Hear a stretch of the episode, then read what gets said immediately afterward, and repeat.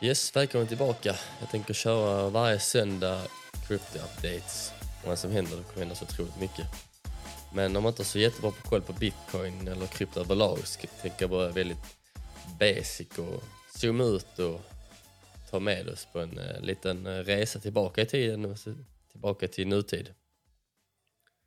Om lite olika uppfinningar och om hur pengarna har fungerat genom åren.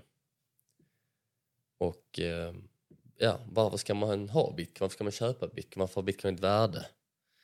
Och sätta det i ett eh, historiskt perspektiv. Ja, vi kan börja med att alltså historia har alltid kommit i olika typer av uppfinningar. Och eh, framför mig kommer jag sätta en på omslagsbilden, den här adoption of technology in the U S. Där du har eh, flyg, tåg, glödlampan, eh, elektricitet, bil, telefon, mobiltelefon, tv, färg-tv, kamera, digital kamera, iPhone, smartphones, internet. Och sen så den senaste stora uppfinningen som håller på att revolutionera vår nya framtida ekonomi, bitcoin. Och det tar alltid tid med ny uppfinning att det ska bli mass adoption. Och i början gick det väldigt långsamt här liksom att liksom flyg eller telefon hade bara de rika råd med. Och i början flyg var det inte till väldigt lång tid när det blev kommersiellt och man kunde flyga liksom en vanliga Svenssons eller vanliga Johnsons kunde flyga inrikesflyg och utomlands och så här ju. Men och så går det snabbare och snabbare och snabbare. Framförallt när internet kom så gick det väldigt snabbt. Så nu krypto går ännu snabbare och så har vi även A I nu. Går ännu snabbare. Så vi lever i the exponential age. Alltså det går snabbare och snabbare och snabbare. Och det kommer bara öka. Med uppfinningar och även det här mass adoption-kurvan kommer också öka, det går snabbare. Så något som tog kanske femtio år för att bli till den vanliga Svensson tar nu kanske bara ja, en månad exempel, som A I. Det gick från liksom noll till hundra miljoner användare på fyrtio dagar eller något sånt. Så det är ju mycket snabbare än vad krypto gjorde. Men innan var det krypto så var den snabbaste hästen i och många användare på kort tid. Uh, så att uh, det händer mycket just nu. Och det, man, man kan inte kolla på allt.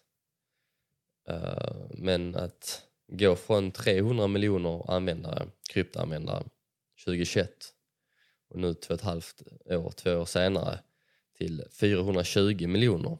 Trots att priset går ner väldigt mycket. Mycket har gått ner åttio till nittio procent för deras all time high. Det tyder på att det här får stanna och det är många som ser möjligheterna och an- äh, användningen i krypto. Äh, pengar då. Pengar historiskt sett har ju fungerat på olika sätt. Och, ja, först bör- börjar man med att byta varor eller byta tjänster mot varandra.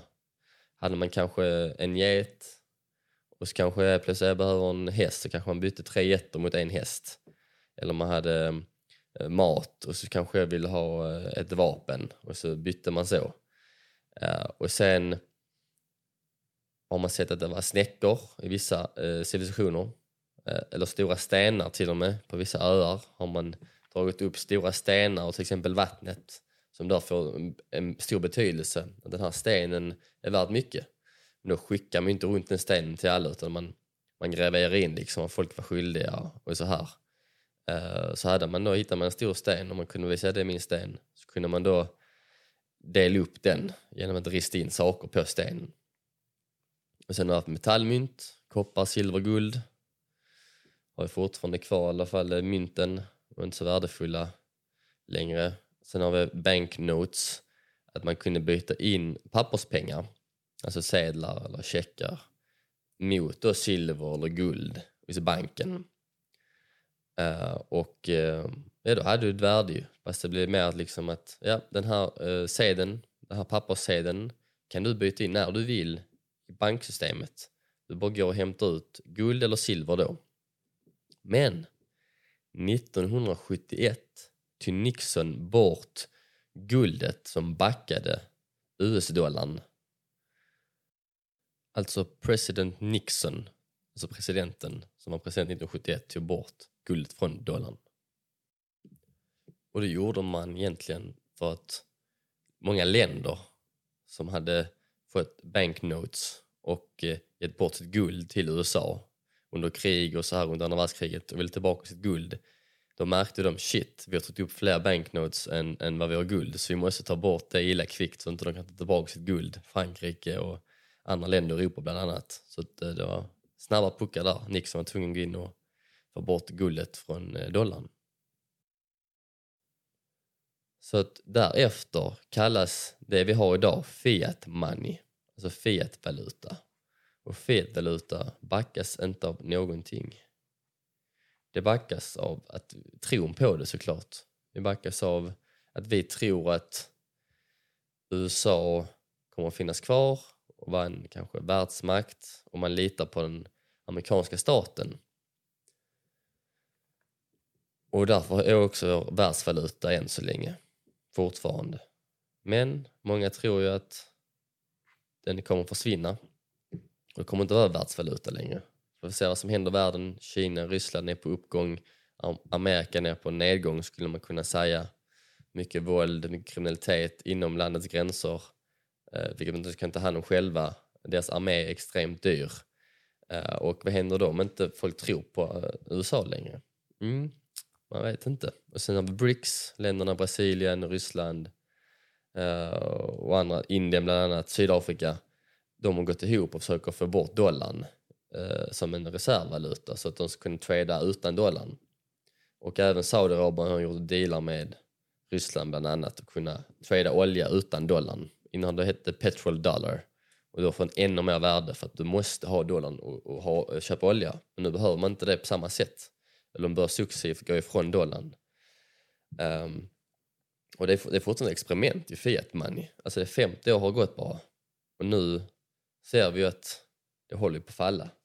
Det är bara eh, skulder, skulder, skulder. Och man lånar av i framtida generationer.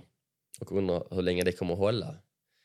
Ingen vet. Folk trodde det skulle fallera för tio år sedan. Kanske tjugo år sedan. Och nu är vi här idag och kanske corona trodde man skulle fallera, men det har inte fallerat än. Men så om man ut och kollar på världsmakter.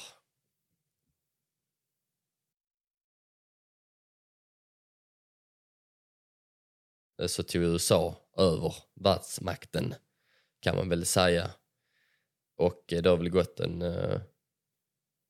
ja, hundra år drygt som U S A har varit världsmakt och eh, världs... Eh, reservvalutan, och det brukar liksom under över hundra år, nittio år där går gränsen, då, alltså då är det svårt att hålla sitt imperium intakt. Jag bara kollar historiskt, och det är exakt det som händer i U S A nu. Det är svårt, oftast fallerar det på insidan att eh, man är, för, lägger för mycket pengar på sin eh, armé och man är överallt, man ska kriga överallt och bestämma överallt, och då fallerar man på insidan, vilket det ser ut som att U S A håller på att göra. Sen kanske det kommer att ta längre tid om man tror, men helt plötsligt så händer det. Men ja, Ryssland, Kina, Brasilien, Indien också, de håller på att gå ihop och eh, göra deals utan U S A. Och eh, ja, det är därför också Bitcoin har kommit in i bilden två tusen nio efter finanskraschen noll åtta. Det känns nästan som den personen eller personerna eller gruppen som skapade Bitcoin bara väntade på att nästa krasch, då lanserar vi Bitcoin. Och det gjorde de. Eh, första, eh, i, i januari tjugohundranio släppte man Bitcoin live. Men white paper, alltså manuset eller eh, skriften om Bitcoin släpptes redan tjugohundraåtta på hösten av oktober. Så att eh, det känns som att vänta på en stor krasch och boom, och så gick det ut. Och då släpptes det liksom för inga pengar, liksom, liksom ett öre. Alltså det var inte värt ett piss. Uh, och idag är det värt runt trettiosju till trettioåtta tusen dollar per coin. Så det har gått en fjorton år, det har gått relativt snabbt. Vissa trodde det skulle gå ännu snabbare, men kollar man på gulds market cap, som många ser likheter mellan guld och bitcoin. Digitala guldet är bitcoin. Många ser som det är nu, även BlackRock, Larry Fink och de här, att de är, ja, och BlackRock är ju en stor aktör i världen, en av de största, liksom fjorton femton triljoner dollar under management, och de vill ha en E T F nu för bitcoin, och de säger, och det är bara follow the money, alltså oavsett vad du tycker eller tänker, eller du, du har inte koll på vad bitcoin är och så här, och du tycker inte att du borde ha ett värde, det, det spelar ingen roll om alla pengar eller mycket pengar flödar in dit, nya pengar flödar in i bitcoin och krypto, ja, då är det lika bra att ta, ta tillfället i akt och själv göra pengar. Och eh, man ser även Swedbank ligger nere ibland, Swish ligger nere ibland. Det händer inte i, i bitcoin-nätverket. Eh, eh, för där är det ju decentraliserat. Och du kan skicka pengar utan en middleman. Det är därför bitcoin har ett, ett värde. För man kan skicka det hur man vill utan att man ska fråga om lov. Och eh, det ser man ju nu att man måste göra det med banken. Det är inte dina pengar. Har du en miljon eller du har tio kronor i banken och du vill skicka dem till någon annan, då måste du fråga om lov. Om Swish ligger nere kan du inte skicka pengar. Och ska du få över större summor, även banken hjälper dig, så tar det flera dagar. Jag ska köpa lite aktier här eh, under hösten i ett amerikanskt bolag. Då tog det, alltså det tar liksom fyra, fem dagar minst. Och jag vet liksom inte när exakt de kommer fram. Ingen vet det. Det kommer ta två dagar, tre, fyra, sex dagar. Och det är liksom vardagar. Tänk att inte kunna skicka pengar på en lördag eller söndag. Det är helt extremt gammeldags. Innan kunde man skicka information, internet, det slog igenom, det var för att kunna skicka information, decentraliserad information. Bara kunna skicka mejl, skicka text, så här, men värde är rätt svårt. Och det är därför blockchain och bitcoin kommer till, för att kunna skicka värde över internet. Så det kan man säga liksom internet tre punkt noll, webb tre punkt noll, eh, tre punkt noll, det kan man säga att det är liksom värdet, kunna skicka värde digitalt utan en tredje part. Eh, tillbaka till det, skicka pengar till U S A. Alltså att, tänk inte sk- kunna skicka pengar även inom Sverige, större pengar så här. Swish funkar ju på helger och så här, men större pengar, det tar flera dagar. Och lördag, söndag, varför är bankerna stängda på lördag, söndagar? Alltså, vi är yngre nu, även som yngre än mig, de kommer fatta, va? Varför ska jag, det är lördag, söndag, ja, varför ska man inte kunna skicka pengar direkt på en sekund eller två sekunder till en, till en annan person? Och det är för mig, det kommer vi, vi, vi ändrar på nu, och det ser vi vad som händer ju. Och det tar lite tid tills innan folk förstår värdet av detta. Så jag tänkte hålla det rätt kort och eh, göra lite mer updates. Och det finns jättemånga videos på YouTube som, liksom, om bitcoin detaljerat och så. Jag kan inte gå in på det för det blir rätt tråkigt och nördigt. Och har man inte det framför sig så är det väldigt svårt att få en bild av hela grejen. Men bitcoin är att kunna skicka värde digitalt utan en tredje part. Det kan ni ta med er. Och att om man vill ta vara på den här tiden innan vi ser de här institutioner och banker ger sig in i matchen, då är det perfekt läge nu. För kanske några år sedan, tre, fyra år sedan, ungefär där jag gick in, fem år sedan, gick in i krypto, då var det betydligt större uppsida men också större risk. Sen mycket pengar är på väg in nu, trots att det redan är mycket pengar i det. Men zoomar man ut så liksom market capet på hela marknaden har varit ungefär en komma fem triljoner dollar. Och bara guld har ett market cap på tio triljoner. Så många ser ju likheterna. Ska bitcoin verkligen klara sig och slå igenom och, och vara digital guld, ja, då ska det ju i alla fall minst ligga uppe på tio triljoner eller ta över gulds market cap. Jag tror dock det kommer att finnas både guld och bitcoin. Och sen som bitcoin gör tio, det, det vet jag inte. Eh, kanske på sikt, absolut. Eh, på kort sikt, eh, det tar lite tid. Men att eh, priset här ska trippla sig och lite mer, det, det är en stor sannolikhet att bitcoin kommer att göra. Sen är även lite altcoins som jag investerar i.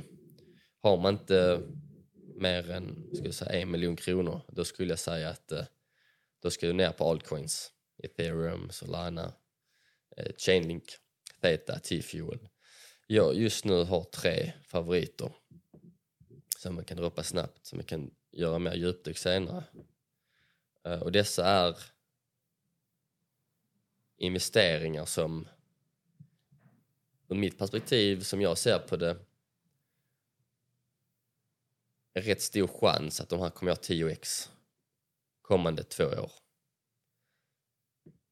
Och eh, det finns även chanser på att det kommer bli ännu mer. Jag har förhoppningar på att det kommer gå mer än tio x. Men eh, jag tio x härifrån, i alla fall på säga, Theta, en dollar idag ungefär, exakt en dollar. Nu är tio dollar, absolut. Det var sexton dollar före bullrunnen, sexton. Jag tror den kommer gå över tjugo.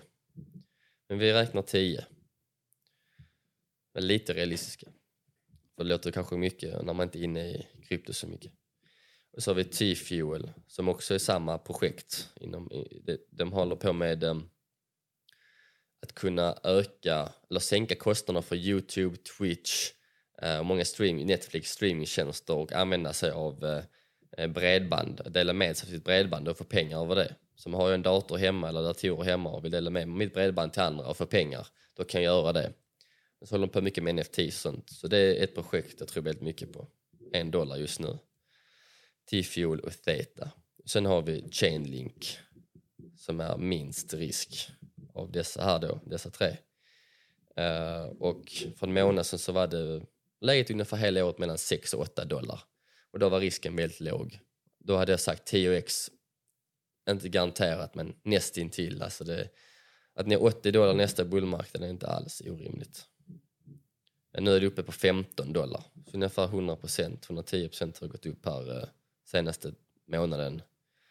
Uh, att den ska nå hundrafemtio då, en tio x från femton dollar. Ja, det är möjligt men risken är större nu. Men vill du, vill du bara inom situationstecken göra en två till tre x, alltså tvåhundra procent, trehundra procent. Och du har kanske mycket pengar, bara shit, jag vill eh, låg risk med altcoins, jag vill dubbla mina pengar. Då hade jag sagt Chainlink. Chainlink. Kolla upp det. Uh, så det är en djungel här ju av saker och ting. Men Chainlink, första gången jag köpte Chainlink var en komma åtta dollar. Nu är det på femton, nu är det på femtiotre dollar för bullrunnen. Så det händer grejer. Och Theta jag köpte första gången var noll komma tre dollar. noll komma tre dollar, det var uppe på sexton dollar. Jag så luckade inte av på sexton dollar. Så jag har kvar majoriteten av mitt innehav och jag köper på mig mycket mer nu. Men det gäller att ta vinster också sen. Det ska vi snacka om senare. Men nu är det gäller att man ska köpa så mycket som möjligt. Som man kan ha råd att förlora såklart. Och ha en tidsförmån på minst två år. Helst fyra, fem. Men ja, det var det. Jag kommer att göra mer updates, kortare versioner och eh, oftare helt enkelt. Så att, vi hörs eh, snart igen. Ciao, ciao.